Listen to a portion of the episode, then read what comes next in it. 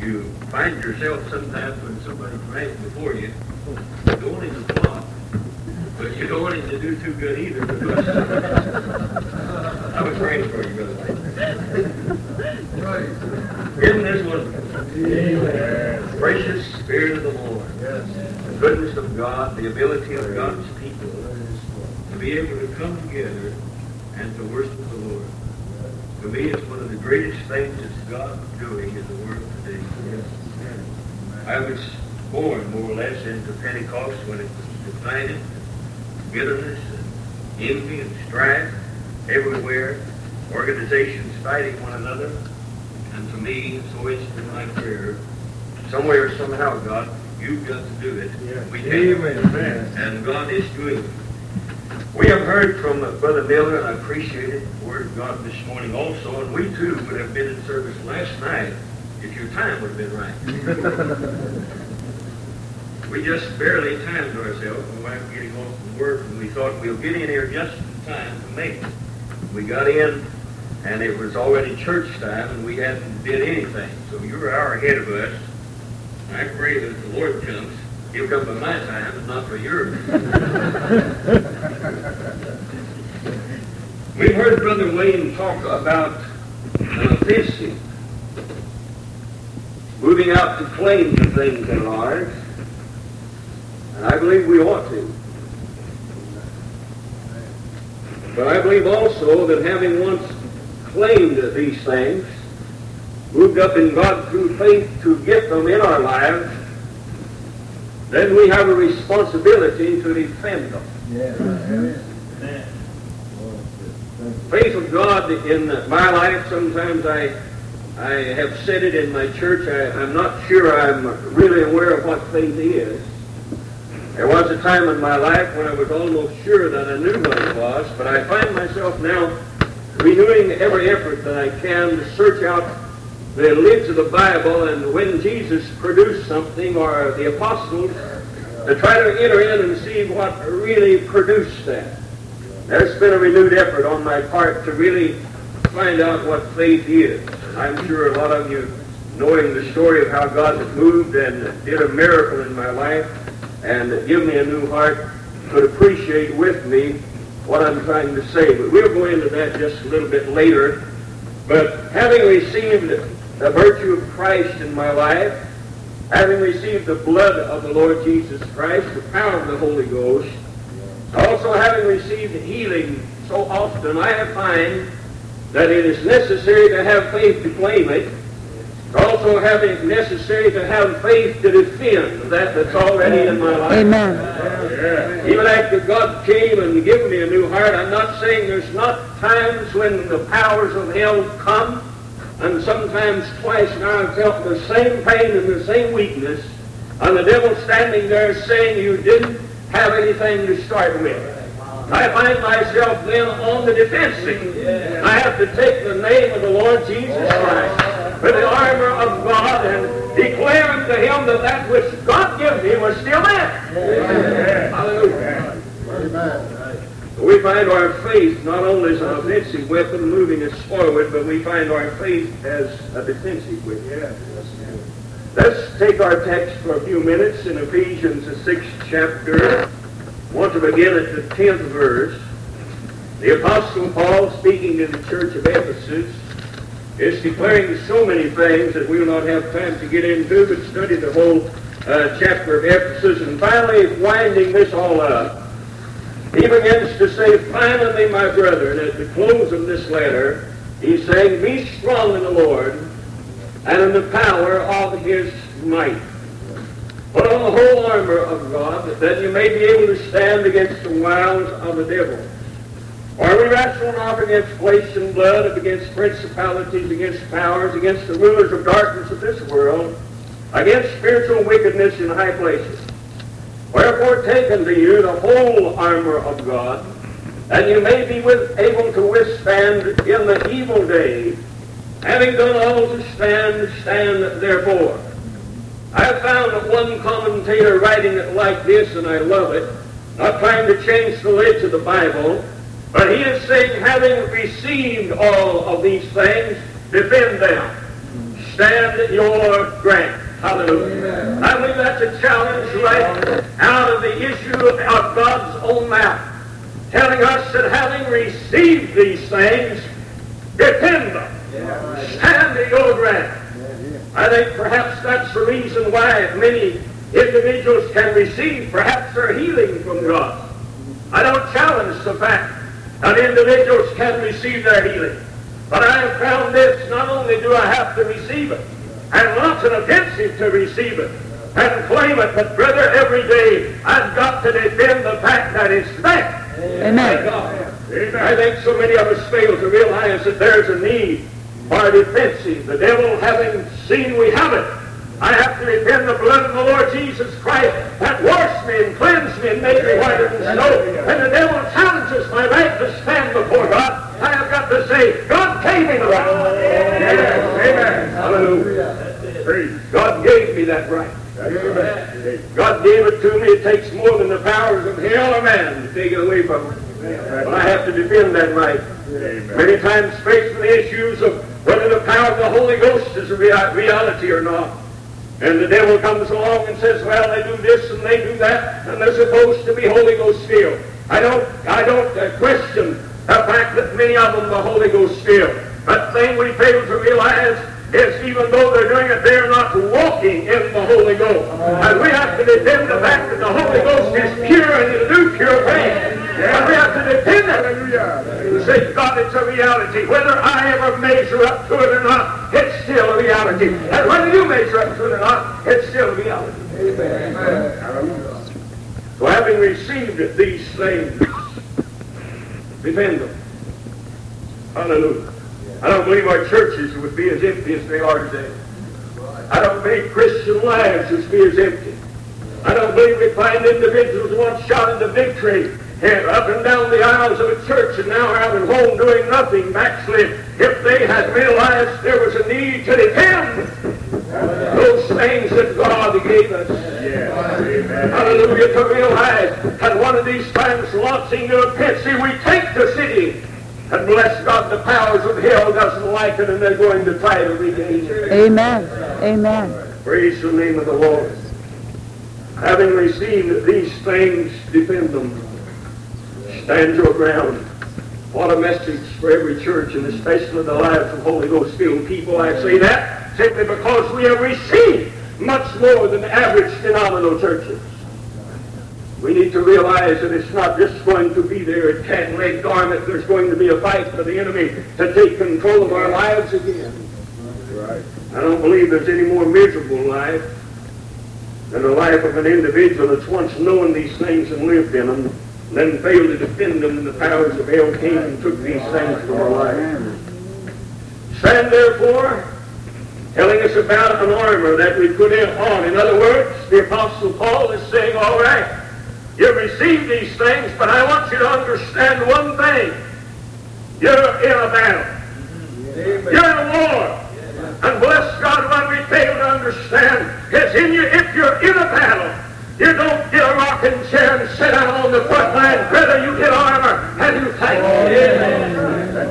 And even though I received the power of the Holy Ghost and I don't know where any greater power is going to come to sit down on the battlefield with it. Glory to God. Hallelujah. This is good. Not because I said it, but because God said it. Let's look real quickly at some of the armor that he tells us to put on. Now bear in mind that the Apostle Paul had been in and, in and out of prison. He watched the changing the guards in the Roman army, putting on their, their uh, all, all of these things that he just mentioned. Notice the order also that they put them on, which we'll hurry on and not go into. But it's necessary in order to get to the uh, crux of the matter that we at least expound on some of the things that he's talking about. I notice he's saying, stand therefore, having your loin, loins girt about with the truth. Now to understand this, and I'm sure you ministers have looked it up, loins girt about, in other words, there was a type of a girdle that the soldiers put on. This was made to defend the lower part of the body. This is a wide, strongly knit belt made out of leather, covered on the outside with metal plates. Whenever you firmly and securely fasten that it some way or helped strengthen your body so that you could stand the first wave of attack. Hallelujah. Oh, so you could stand the first wave of attack. I don't know anything, brother, that'll help us stand the first wave of attack that the devil puts on us as new Christians or old ones and being girt about with truth. Thank God. Truth will stand when nothing else will. Yes. Amen. And this is part of the weapon you're supposed to put on. Put on the girdle of truth. Also, he says you need a breastplate of righteousness. This actually was a coat of mail. In other words, a piece of armor that protected the back, protected the breast, protected the neck, protected the hips, and they put it on, and it come down to where the girdle came through, so that everything down there was protected. And then he also says now, put on your shoes. Shoes were pretty shoes were the preparations of the gospel. Now the shoes were made out of leather, coming up to the knee with a steel plate, and that was to protect the shin bone. The soles had thick studs and hobnails to give them good footing. And these protected the soldier's feet from the sharp stones and also from some of the booby traps that were set by the enemy. Much care was given to what the, the quality of the shoes and what was there. In other words, if you can injure, injure a soldier's foot, you just put him out of commission. Mm-hmm. The Almighty God realized that and realized we are soldiers of the cross. If you take the go out of our feet, you put us out of commission, thank God. And I believe somewhere, somehow, the devil has taken the go out of a lot of our feet and put us out of commission. Now, there's an armor against that, and you need your feet shod for the preparations of the gospel. And then comes the one I want to get to, having the shield of faith above all. In other words, over all of this. In other words, with all of this, you need the shield of faith. That wasn't just a little bitty old round shield. Now, that happened to be a shield four foot high and two and a half feet wide, which would cover almost uh, the body of almost anyone, big or little. And even though that soldier might have been arrayed with a girdle, a breastplate, also a helmet, he might have had all the right shoes and all of these things, he was told that with all of these things, you be sure that you take the shield of faith. Because regardless of the what the armor was covered, there was some small openings in there that the enemy could pierce right into where with a little poison dart and kill and devour. There's many poison darts that entered into the lives and bodies of the individuals today that have failed to take a shield of faith. There's been the dart of envy, the dart of pride, the dart of selfishness, and the dart of lethargy and apathy and all of these things. And the power of hell has pierced our armor down to faith, and it wasn't covered, and we failed to take the shield of faith. Therefore, above and with all of this, we need the shield of faith. Amen. Hallelujah. All right, now we've got the shield of faith. We're ready to defend. What will the shield of faith do? And again, we've got to tiptoe over here to the same chapter where almost everybody was expecting us to go. And let's go over here to Hebrews, the 11th chapter, and see what faith, a defensive weapon here, is able to do for us. To shorten it out if we can at all, let's go to the 11th verse and the third, or 11th chapter and the third verse, where it says, through faith, having the shield of faith, keep that in your mind, and it says, through faith, we understand that the worlds were framed by the Word of God, so that the things which are seen were made, were not made out of things which do appear. Now notice, through faith, we understand. Yes. Without faith, it is hard, in fact, it's impossible for us to understand. And faith gives us an understanding. Mm-hmm. And I don't know of any better defensive weapon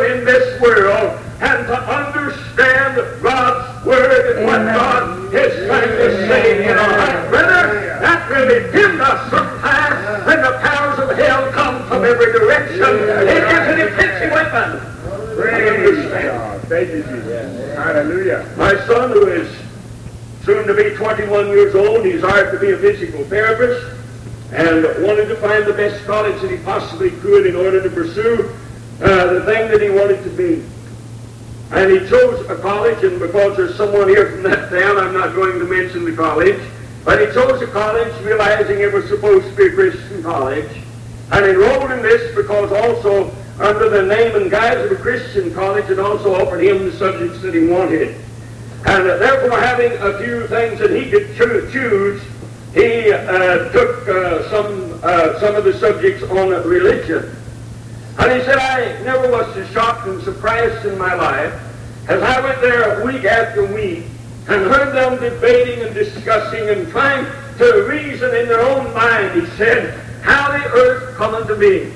And he said some of the most outrageous theories. Have you ever heard of how come this earth is here? How come the universe is like it is? And they took one scientist theory, and they took another one, and they uh, took some other conjectures and all of these things. And finally he said, I took all I could. And he said, I lifted my hand. The teacher said, what do you want? And he said, I stood up. And this young man is filled with the Holy Ghost. He said, I stood up. And he said, I don't understand why all your confusion, whenever this Bible you're supposed to believe in, says from the very first of it, in the beginning, God created the heavens and earth. Amen.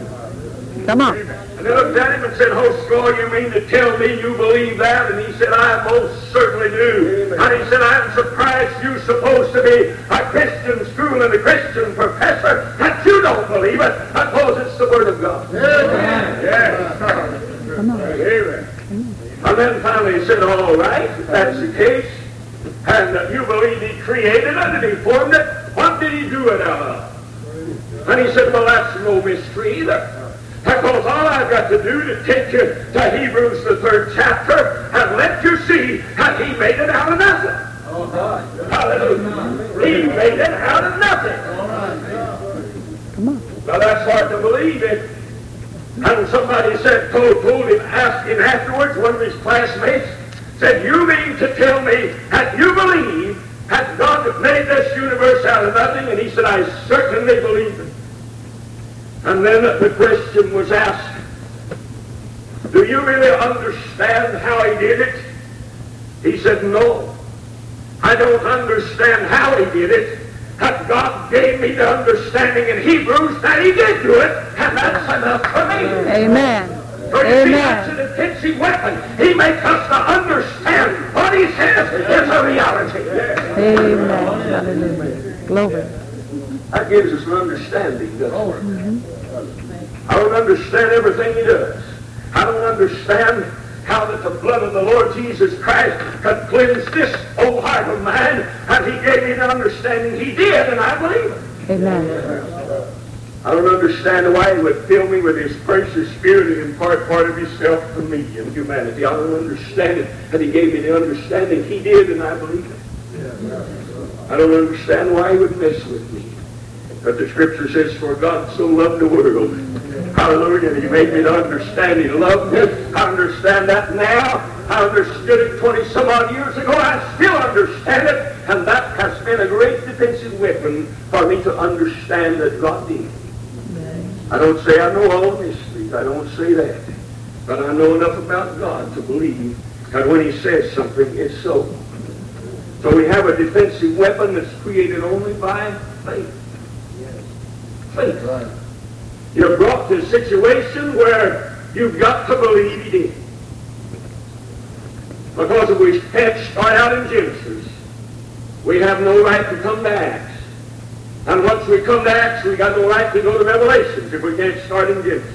Amen. We've Come on. got to start believing God from the beginning. From the first word we hear about Him, we have to believe it's so. Amen. Praise the Lord. I think he said God created the heavens and earth, and the Hebrews here said it wasn't made out of things that appear. In other words, it wasn't made out of pre-existing material. God just took it out of nothing, made it, set it into existence, and said, here's the universe, set the earth here and put man on it, and said, this is your earth.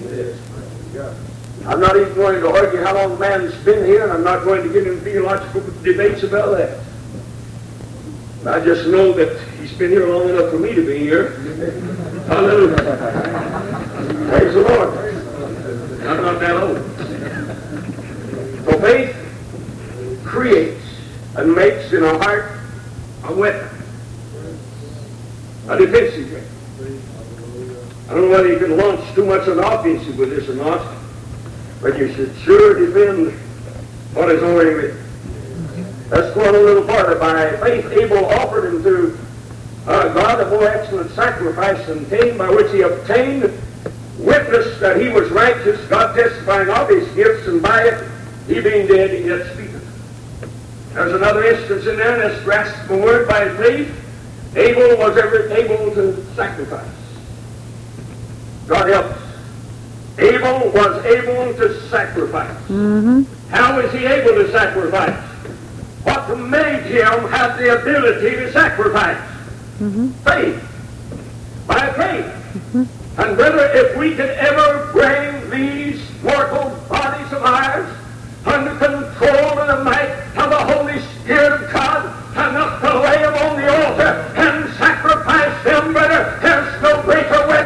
world to use against the powers of hell and sacrifice. Amen. Amen. That's right. Somebody said, well, wait a minute. Days of sacrifice is over. oh, God help us. I know that, I know we don't have to go get a pigeon. I know you don't have to get a bull or a goat.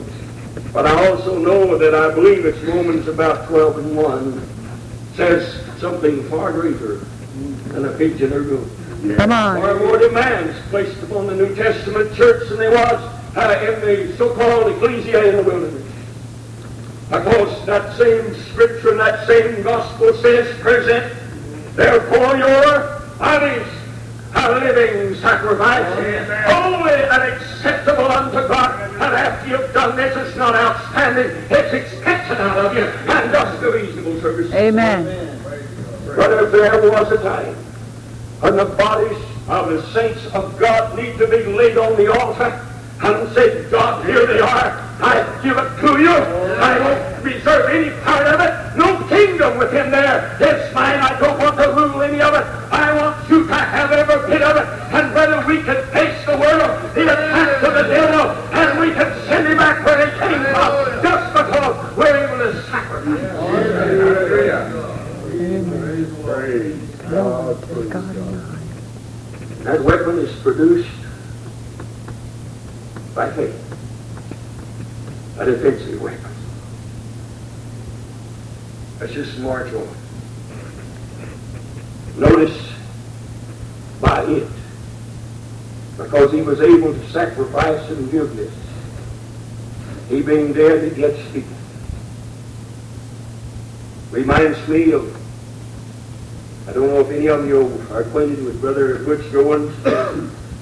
Reminds me of the day when his mother came, not too long after I came to the church, and Rosiclare crying praying for her family.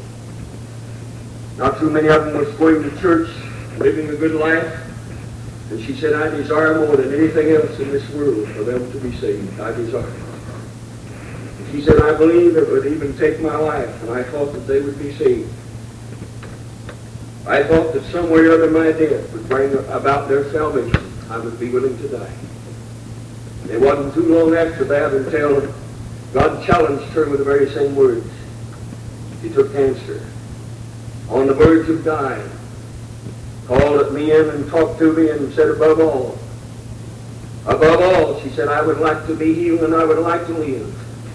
And I believe somewhere, somehow, my family's never going to realize what's going on in their life until they look down upon the dead body of their mother and realize that they just can't have everything they want and still live like the devil. And she challenged me with the words, said, you keep Butch preaching. You don't let my family go. You torment them until they're in the church. Somewhere, somehow, you get them in and point them to my life if you want to. And she went out to meet her God. And it wasn't too long after that till God began to move. I want to tell you this because I know that mother's prayers can be answered. The last girl that she had about a year ago came into the church at Rosiclare and gave her life to God. Amen. That woman is dead. But because she was willing to sacrifice even to death, though she's dead, she still is able to speak Amen. her life, what she said, her life that was lived, the way she died with trust in the Lord, meant more than all of the words that come from these human lips, brother. It is a life we live, the testimony we have in life as well as in death, our ability to sacrifice. Amen. Notice chapter, verse 5, by faith he was translated. Yes. I realize, I'm not going to walk on thin ice because I'm not going out that far. I'm not going to get in when the translation takes place. I'm not going that far, but I am going to say this. There's going to be a translation. And brother, if we can't somewhere, somehow, conjure up, so to speak, enough faith to believe God now, there's no use in us looking forward to a rapture or a change or anything else. Come on. Because by faith Enoch was translated. Yes. And by our faith alone, that's the hope. That's what makes us live day by day, looking to the time when we will be changed. Amen. And faith brings that. Yes. Brother, when life gets hard, when the, when the move, sometimes we wonder what is happening and wonder whether we're going to be able to endure or not. There is that call of hope.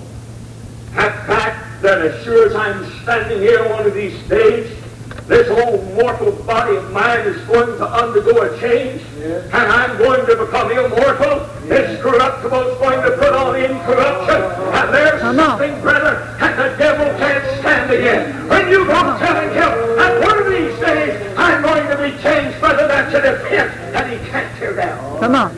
Yeah. Come on. With mm-hmm. of defense. Praise the Lord. And says, without faith you can't please God. For he that cometh to God must believe that he is, and that he is a rewarder of them that diligently seek him. Diligently comes from the Greek word akribos, which means accurately, hallelujah, carefully, Come on. and perfectly Come on. seeking. Woo, hallelujah. Accurately Hallelujah. Not just seek Him for the sake of seeking Him. Not just kneel down in the altar and ask for something really you don't need. And accurately seek Him in the way you should seek Him. And carefully, Yes. carefully seek the Lord and perfect. Mm-hmm. In His Amen. perfect. I believe there's two wills of God. I think He'll allow you to live in, in a permissive will. He just will let you do it. But there's a perfect will also. God will like the perfect will. Lay it down and sing, God, here I am. Not as far as I could go, my own will has brought me nothing but heartache and sadness and sorrow. And I want to please you. Hallelujah. By faith Noah, being warned of God of the things which of things not seen as yet, to move with fear, prepared an ark to the saving of his house, by which he condemned the world, and became heirs of the righteousness which is by faith. By faith, Noah prepared. Okay. What's made him prepare? Faith. And brother, if there is to be a preparation in our life, and if we do prepare, if we are prepared for every onslaught of the devil, we have on the whole armor of God, and then this shield that keeps the fiery darts of hell out from us. And we prepare in all occasions whether that, again, is another weapon produced by faith that will be a successful element in winning our battle with the devil. By faith he prepared. Nor you build ark. You build it the way I tell you to build it. And you get in it when I tell you to get in it. And then when you do, hallelujah, it'll you. Faith makes us have a preparation. And brother, let me ask you something. Did you ever see a day in your life when the saints of God seem to be less prepared for the onslaught of the enemy than they are now? It seems as if sometimes we feel like we're living charmed lives where the devil has no access to us. And that we do have hold of one of the greatest powers there is. And he admonishes us to put on the whole armor of God. Amen. And this armor will make a preparation. Amen. Yes. Amen. Prepare. Prepare for what? Prepare to be saved. Now then, I'm going a little step forward and prepare it. Not selfishly, just to save him. As far he is other far is Yes. Whether there's a breakdown in homes today. Mm-hmm. Yes, there is. The devil has invaded the ranks because he feels like in his mind if he can destroy one of the most sacred institutions that God ever initiated, he's got the battle. Amen. If he can just destroy a home, that's a sacred thing. God joined them together, told them to stay together. It was God's doing. And if the devil can destroy it, brother, he has got a good start on destroying the world. Yes. It is a divided home. Hell that we're facing today. The devil knew what he was doing. Unless a lot of times it's simply because we have lived our Christian life in a selfish manner or selfish way. Come on, this Brother Wayne said, Come stay on. with me.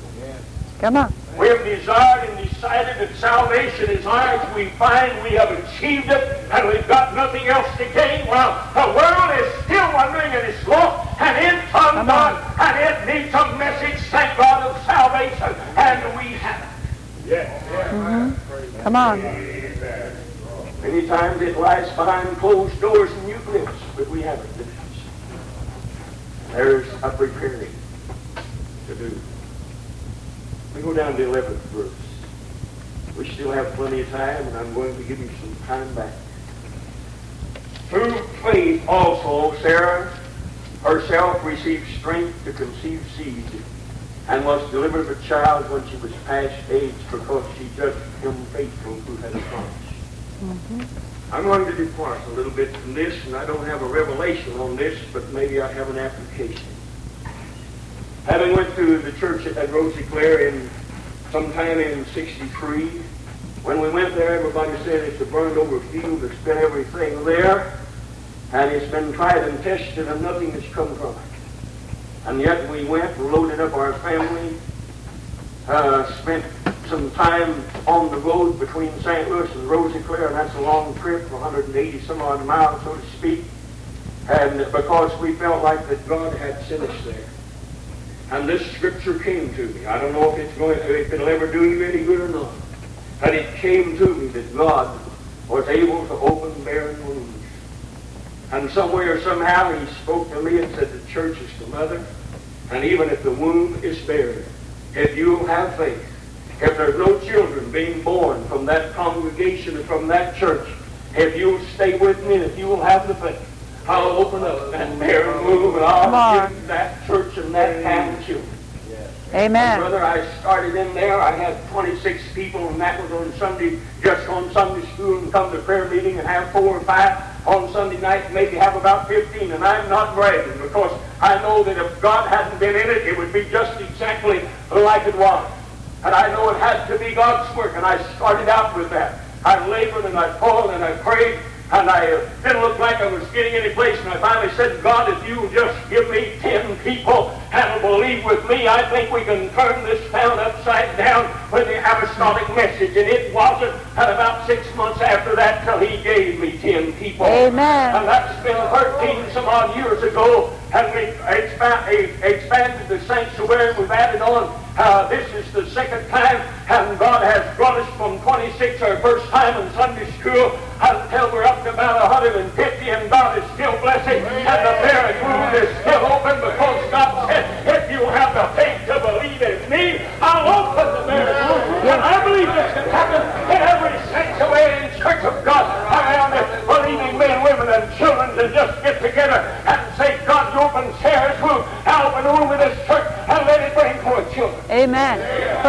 God. Glory. Glory to Jesus. Hallelujah. Glory to God. 17th verse. Faith enabled Abraham to altar. Hallelujah. 24th verse, 23rd and 24th verse. Faith enabled Moses to make the separation.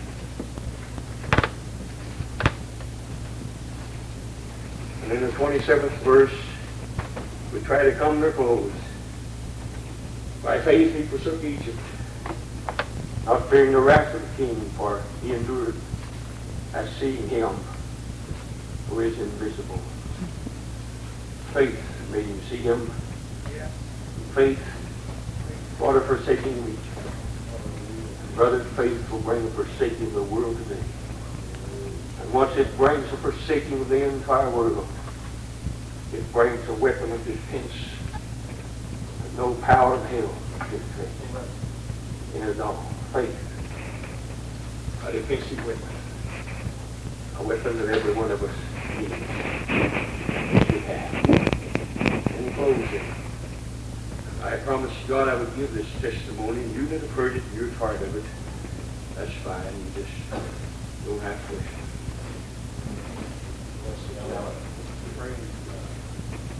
God's been too good to me. Not share this with anybody before. After accepting the pastor of the church in Rosy Clare, we drove several miles and tortured our bodies. Finally moved to Rosy Clare and worked nights, had church in the evening, and prayed and visited during the day. And man's this man. After several years of this, body had about all it could take. It rebelled against me and had a attack. God was with me. Wasn't too long after that till I had another.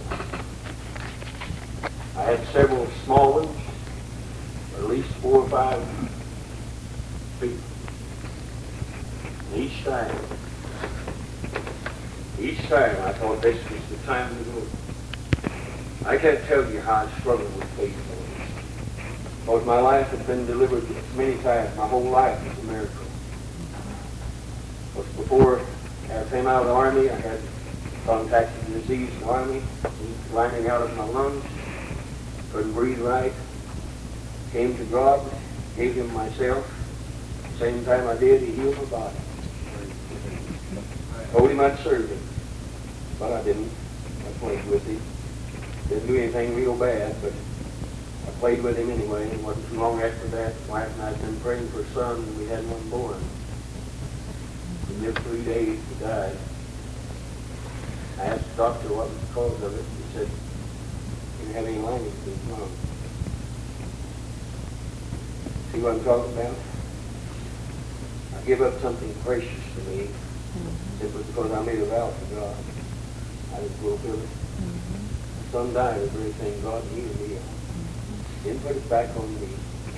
I give my life to God then.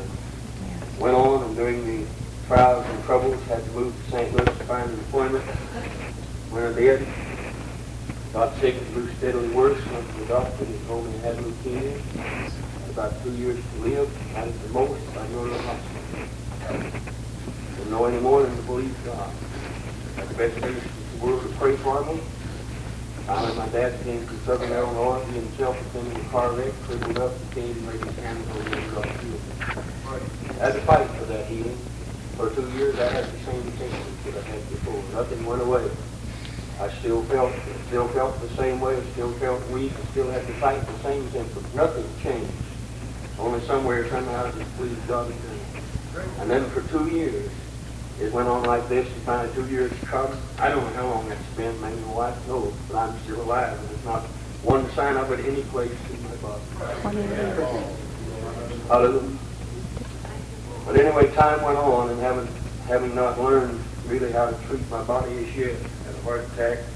For eight years I struggled with this, trying to believe God, feeling the presence of God. I felt the power of God when the ministers prayed for me till I could just almost leave the building, and I just knew when I walked away, this was it. This had to be it.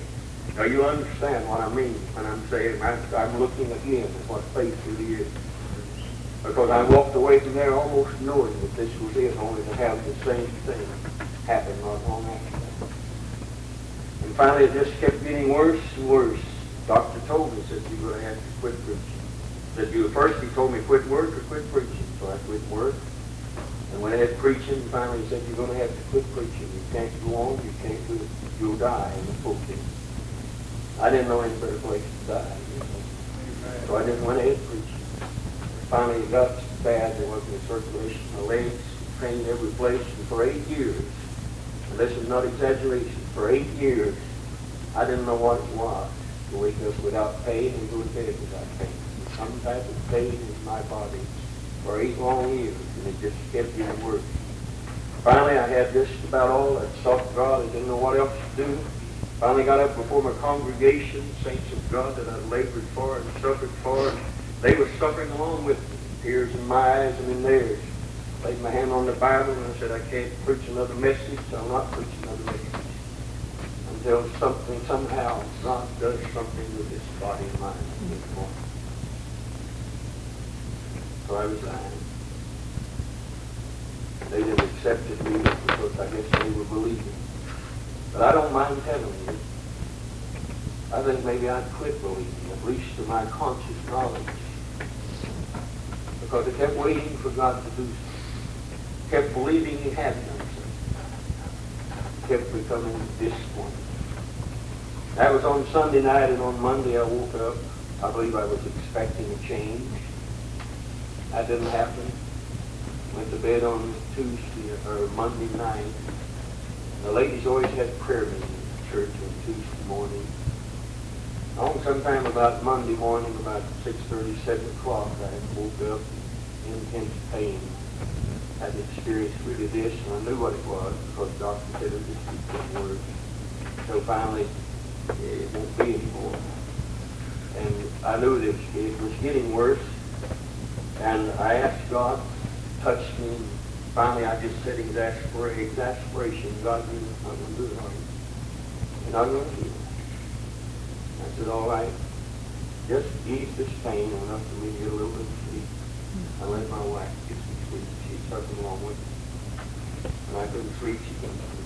Trying to to school, she was trying to work prepared in case something happened to me, call lack of faith if you want to. Call it what you will. But anyway, about 7 o'clock that morning, I went to sleep again. My wife went on to prayer meeting. About 11 o'clock, I woke up. There's something strange about it. So I woke up and I didn't have any pain in my body anymore. I lay reading still thought, you know, it's too good to be true. If I move, it'll come back. All that faith, I didn't know what it was. I lay with felt to be without faith. Eight years. Finally, went out. Moved around, put the clothes on. Still no pain. Wife came in a little after that. They must have known she must know, and I don't know. She said, how do you feel? Always teased her anyway. Well, I didn't want to worry more than possible. I said, I still feel my pain.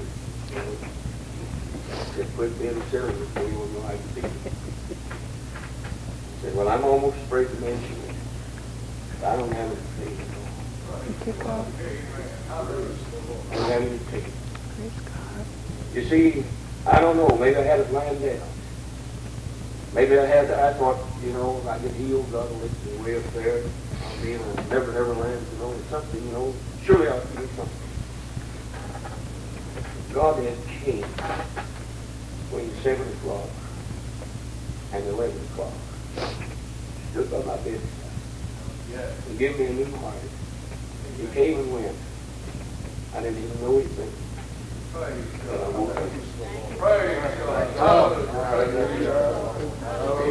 Praise the Lord. Hallelujah.